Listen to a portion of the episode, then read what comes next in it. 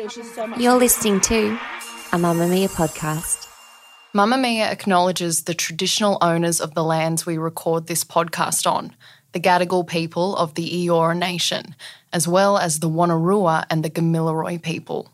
We pay our respects to their elders, past and present, and extend that respect to all Aboriginal and Torres Strait Islander cultures.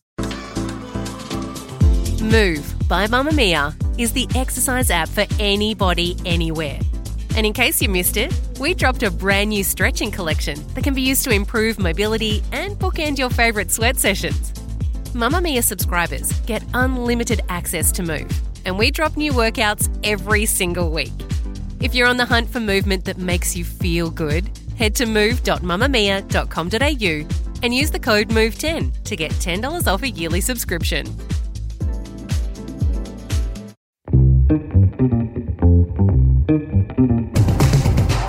From Mamamia, hi, I'm Siobhán Moran-McFarlane, and welcome to the Quicky, getting you up to speed daily.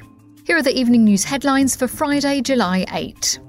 Japan's former Prime Minister Shinzo Abe has been shot while giving a speech in public, with local media reporting that he remains in a critical condition, although others suggest he has already died from his wounds. The 67 year old is believed to have been shot from behind by a man armed with a shotgun while he was midway through giving a speech in the city of Nara.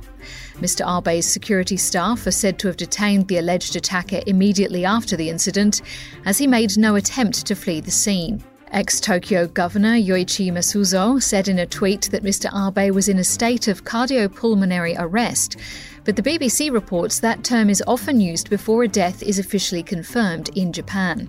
Mr. Abe served two terms as Prime Minister, becoming Japan's longest serving Premier before stepping down in 2020, citing ill health.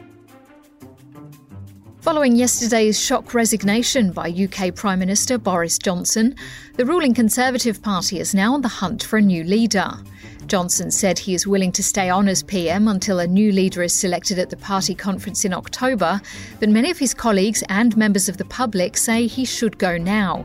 Johnson's resignation as party leader came late last night after nearly 60 Conservative MPs quit government roles in recent days, at both junior and senior levels, raising doubts about the government's ability to function. At least a dozen people are thought to be in the running, including Foreign Secretary Liz Truss, Minister of State Penny Mordaunt, Defence Secretary Ben Wallace, and former Chancellor Rishi Sunak. Tory MPs will hold a series of votes until just two candidates remain, at which point there will be a ballot of the wider Conservative Party membership to select a winner. With the rain finally easing off in Sydney, a massive clean-up operation is underway for tens of thousands of people who were evacuated from their homes earlier this week. Huge amounts of debris, contaminated waters, electrical hazards, and unstable structures are posing a significant risk. But the SES says many people are ignoring the danger, particularly in the Hunter region where people continue to drive through floodwaters. Premier Dominic Perrottet and Minister for Flood Recovery Steph Cooke inspected flooding over Singleton and Maitland from a helicopter this morning, after which he said, The enormity of the challenge in front of us, not just for local communities but for governments to make sure we get our communities back on track, was not lost on me. It's going to require, as it has in the past, a major effort. Chaos has returned to some of Australia's biggest airports, several of which have experienced their busy day since before the start of the COVID 19 pandemic. 30,000 people passed through Adelaide Airport as school holidays started in South Australia and Tasmania, while at the same time they are ending in Queensland and Victoria. Adding to the pandemonium is a raft of last minute delays and cancellations at both Adelaide and Melbourne airports due to weather disruptions related to the ongoing flood crisis in New South Wales. Some passengers have had to wait for six hours or more in the terminal for new flights, while others have been told they won't be flying at all just 10 minutes before they were due to take off. But Transport Workers Union South Australia Secretary Ian Smith told the ABC that the real cause of flight cancellations is staff shortages that stemmed from airlines sacking thousands of workers at the start of the pandemic. Tennis fans are eagerly awaiting the women's singles and the men's singles matches this weekend. Serbian Novak Djokovic will play Brit Cameron Norrie later tonight to decide who will meet Aussie Nick Kyrgios in the final after Spaniard Rafael Nadal was forced to withdraw with an abdominal injury.